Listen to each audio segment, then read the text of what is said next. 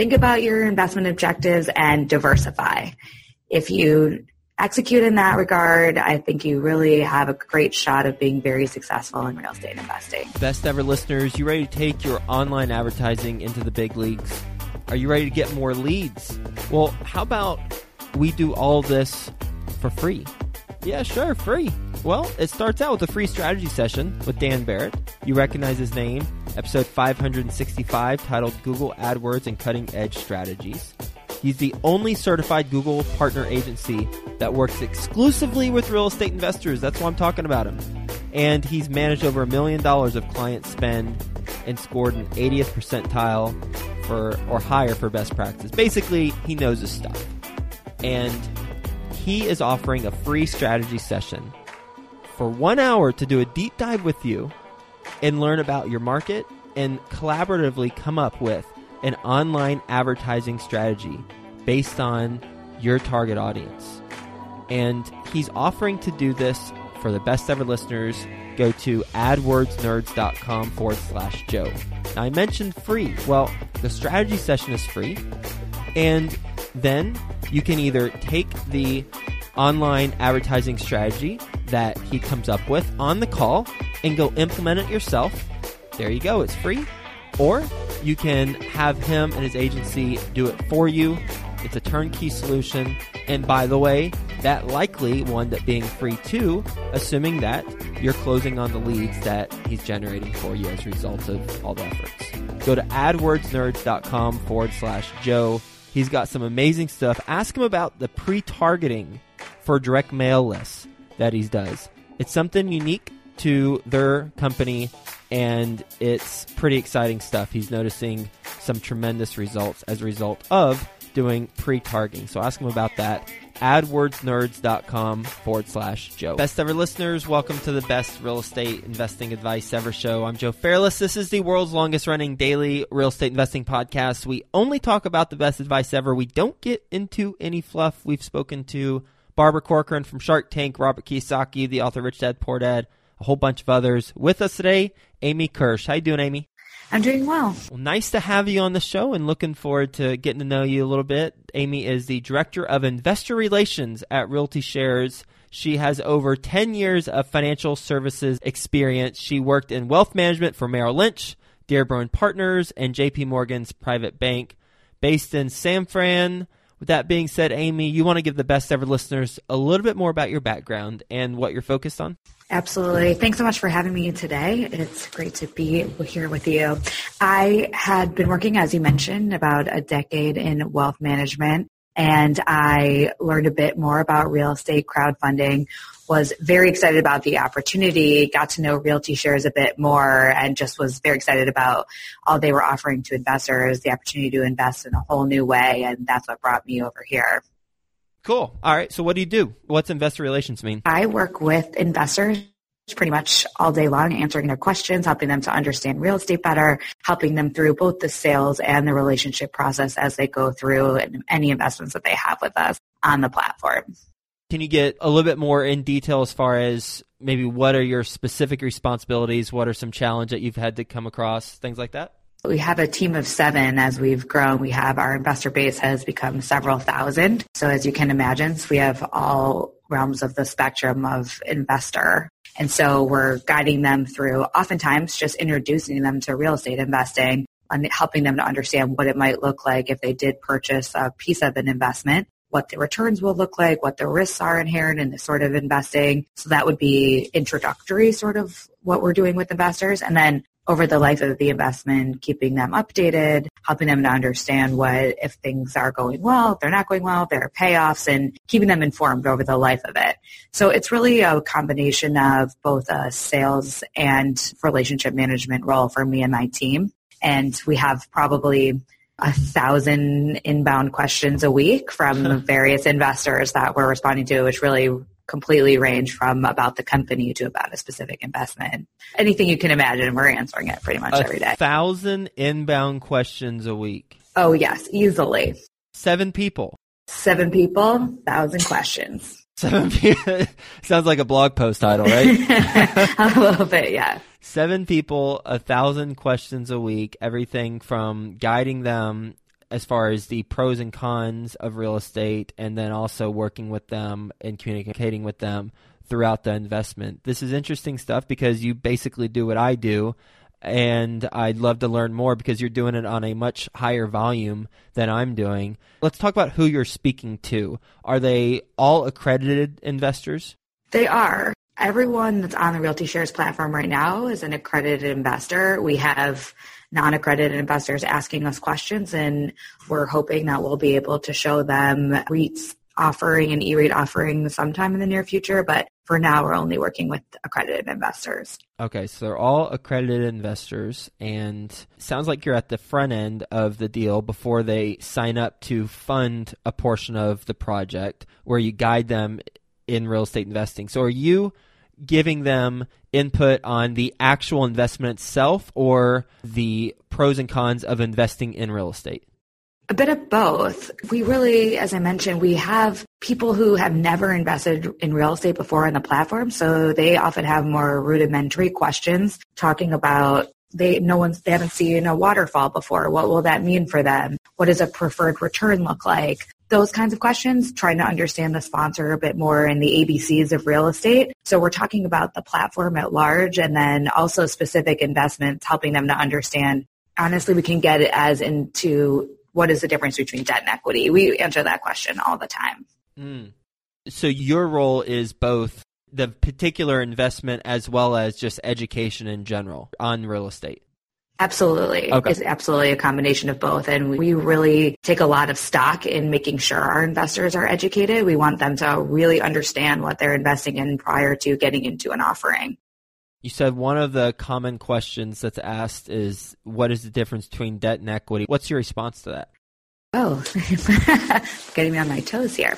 well, I akin debt to a mortgage like you'd see at a bank where you're receiving, you're acting like the bank. You can expect an interest rate payment monthly. It looks like a balloon mortgage where you can expect the principal after the life of the loan. So that's how I explain debt on the equity side. You look more like a business owner. You're participating in the upside or downside participation of the property. And should things perform well, you'll have unlimited upside. Should things go poorly, you will partake in that as well.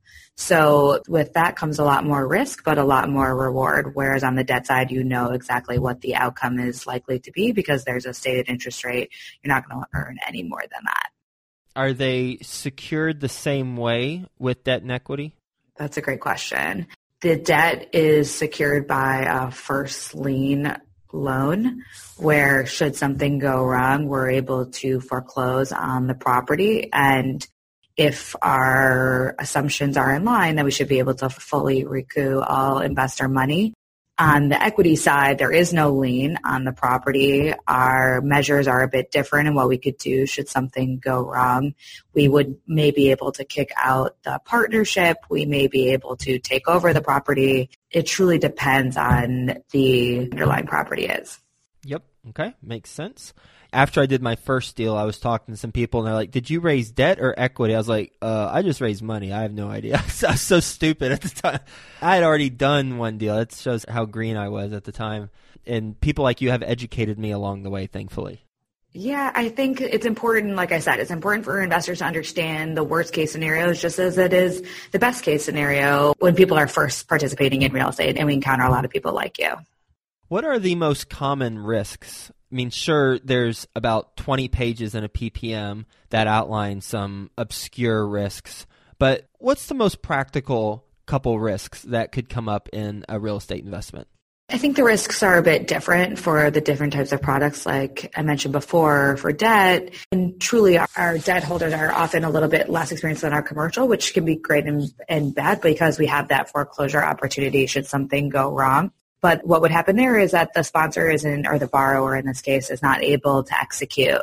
And what happens then? They're not able to sell it for the price that we thought, so they can't pay off the loan in full. That would be the risk there. Oftentimes, I think almost all of the time, we have personal guarantees on our debt. So if they do not return money in full, then we can pursue them personally.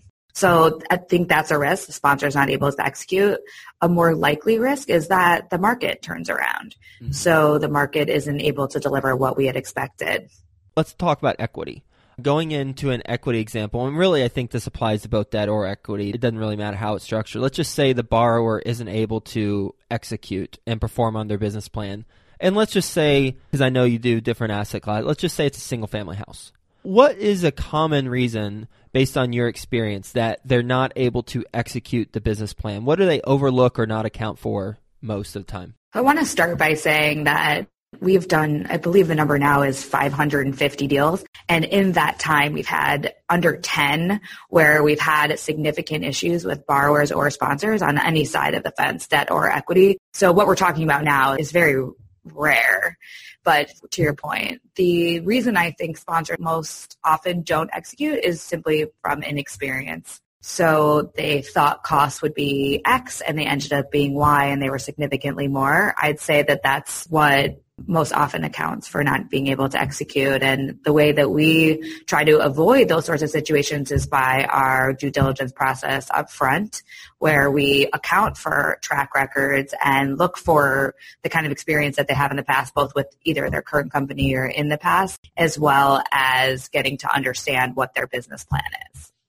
And yeah, thanks for putting in perspective. I was curious about why it wasn't working, but thanks for giving some context as far as hey, this doesn't this isn't happening very often. But as I know you know, that's just a question that comes up for all of my deals. Hey, what are the risks here? So just curious how you discuss those. Now, on a different path, what's the most common reason why an investor doesn't decide to invest with you all? You know, I hadn't thought about that too much. I'd say the most common reason is because the parameters of the offerings that we have in the marketplace at that time don't meet their investment objectives. That's most often what the hurdles we often find up front that we're often able to overcome are the inexperience of the investor. So getting them to understand, as we talked about earlier, educating them properly. But I'd say that's most common is that they're looking for a 12 month offering. We're off, we're showing something that's eight years. They're only looking for debt. We have equity. And mostly what we find is people take a month or two to review the platform if they don't have any real estate experience and then they invest after 30 to 48 days.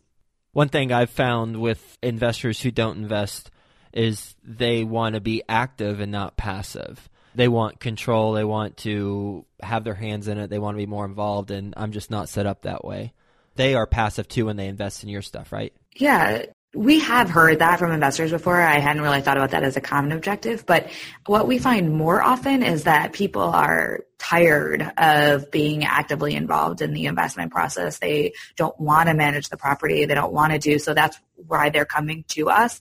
But I could see it on both sides that if they do want to have a heavier hand in the process, that we don't offer that as well. Mm. For pretty much everything else, if you are looking for passive investment, you can come to us and get whatever kind of offering you're looking for. You've just hired employee number eight on your team. Congratulations. What do you want to make sure that they know? What's very important to us is that we run through a broker dealer and compliance is extremely important to us. Making sure an investment is suitable for an investor is from day one what we're talking about. And the second thing is getting some of the members of my team have real estate knowledge, some don't. So getting them up to speed on what kinds of deals we're offering. We work very closely with the investments team. So working together with them to get a really good understanding of what we're offering to investors. Those are both imperative to being successful on the team. And of course, being able to be patient with the, getting the same question over and over again. So that takes a lot of, you have to be steadfast for that. Yeah, yes, especially if you got a thousand coming in a week. As far as the compliance goes, maybe I'm not thinking of it properly, but isn't that already set up through your software? So if they come to you and your team, then they've already been qualified through the software? To a certain extent, they are qualified up front. A part of it is qualification, but the other part is suitability. So making sure they're an accredited investor is just 50% of the equation. We have investors that make very substantial investments with us, half a million, a million dollars concentrated in a deal. With that comes a lot of risk simply because of concentration risk. So if they're making a million dollar investment, but they have $50 million, we're less concerned about that than if they are making a million dollar investment in single investment and they have $2 million. So really just trying to understand again the objectives of the investor and that they're properly suited for that particular offering. So that's what is really what we're focused on when we're reviewing deals, reviewing investors. It's very important. What would be the pros and cons when comparing investing in a crowdfunding platform like your company versus a syndicator who's has his own company like mine. So if an investor were to come to you and be like, ah, you know what, Amy, I got 100K and I want to invest in one thing. I'm trying to decide between the deal that Joe's got where I know I can go directly to him and he's one company thing versus a crowdfunding platform like yours. What are you saying that would be a pro over what I'm offering? The largest pro is that we're going to have a more diverse set of offerings because we're dealing with sponsors all over the country in diverse product sets. So while a syndicator may specialize in a particular asset class or a particular geography, we're going to see that same thing repeated over our offering 20 some odd million dollars worth of opportunities over the course of a month with a very diverse background of sponsors, geographies, asset classes, product classes. So I think that's a major differentiation you'll see. And with being a low fee provider. So with some of that relationship where you know this syndicator probably a little bit better off, maybe you're willing to pay a bit of a premium for that. We offer uh, pretty low fees to our investors across other crowdfunding platforms. We're one of the lowest. And what are your fees? We charge 1% asset management fee across the board and that goes to investors. On the sponsor side, we charge an origination fee that's between three and four on equity and two to three percent for debt. And you don't take any cut of the deal. We don't take any cut of the deal. We take no participation fees. So one percent asset management fee and three to four percent on debt that's paid by the sponsor. Right. And did you say something else? Was there another fee or is that it? Just a 1% asset management fee that's yep. charged to investors annually as we provide the services, updating you, K1s, managing the property after the fact, after you've invested. Those are very good fees. Yes. What's the plan for your company from this point forward?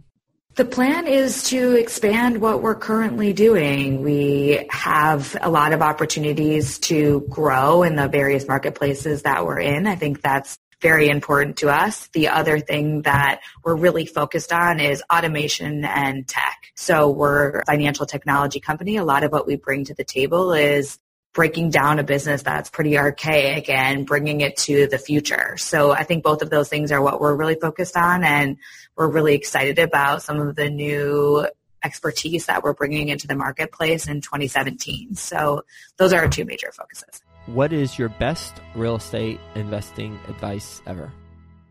I would say, let me think about this for a second. My best investing real estate advice ever is to think about your investment objectives and diversify. If you execute in that regard, I think you really have a great shot of being very successful in real estate investing. You ready for the best ever lightning round? Oh, sure. I guess so. well, we're doing it either way, so I'm glad that you guys. So, first, though, a quick word from our best ever partners. Got your free strategy session to generate online leads yet? Well, if not, go to adwordsnerds.com forward slash Joe. Dan Barrett's going to give you a concrete online advertising strategy by the end of the conversation. You can choose to implement it yourself, or you can work with this team and they'll implement it for you adwordsnerds.com forward slash Joe. Are you ready to grow and protect your wealth in any market? Join Cashflow Tactics to learn the exact strategies real estate investors can use to maximize returns using whole life insurance as a new banking resource. Visit cashflowtactics.com. That's C A S H F L O W T A C T I S dot com. Best ever book you've read? Shantaram. What's that about? It's about a criminal who is kind of gets lost in India. And I was just there and it was so incredible to see what he had just kind of hiding throughout the streets of Mumbai. It's the coolest book ever and it's based on a true story. S H A N T A R A M. Okay, cool. Best ever personal growth experience. And what'd you learn from it? That would be moving from traditional wealth management into the fintech space. It is kind of exciting to go from the most archaic business of all time into breakthrough measures of doing everything and I've learned so much in the last two years, more than I had in the previous 10 in the same ish industry. What's one specific thing you've taken away from it? That you don't have to think small. There doesn't need to be so many levels of red tape. If you're working with the right people, you can get a lot accomplished in a short period of time. You don't have to do things the way they always have been done just because that's what people say needs to happen. Are you an investor? Do you invest in real estate too?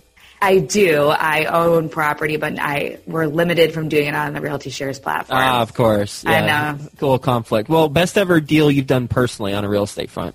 I have flipped out of apartments in Chicago, and I think that's because that's where I lived, and I've been successful in that regard. Best ever way you like to give back? Part of the reason that I was in India was that I'm involved with a national philanthropic organization that gives money all over the world to help people recognize that they can be successful. So this particular group gave money to women in India to help them be independent and so that their kids could go to school. So it's called the Gabriel Project. I'm really happy to be associated with it and it's just doing wonderful things for empowering women in a very impoverished area.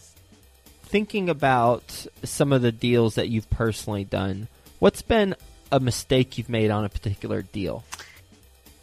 I think one of the things I've learned is to not be too emotional. This goes to investing, I think, in general, but very particularly with real estate. You can get too involved, hold on too long. It's something I've learned over time is to try to be less emotional when it comes to any kind of investing. I was investing in the markets in 2008, not in real estate, and found that some of my clients as well were making decisions because they couldn't see through the trees. So I think that's good overall investment advice where can the best ever listeners learn more and get in touch with you? They can come to realtyshares.com or email us at invest at realtyshares and we answer a thousand questions a week. So we'd be happy to answer a couple hundred more. Pile them on, baby. Well, Amy, thanks for spending some time with us talking about your role and the challenges you come across as well as your responsibilities from you and your team. Yeah, we're going to say? I just want to say thank you so much. It's so exciting to talk to others in the similar space, and it's just great to be here.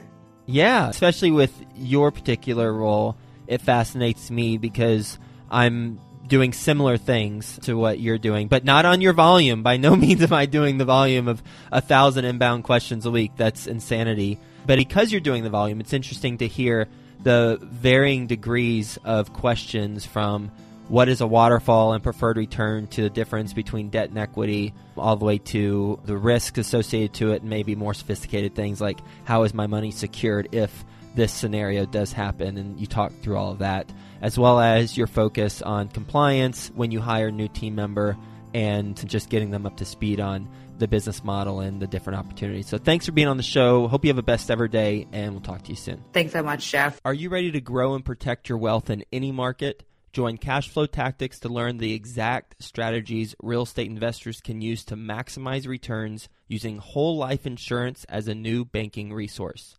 Visit cashflowtactics.com. That's C A S H F L O W T A C T I S.com.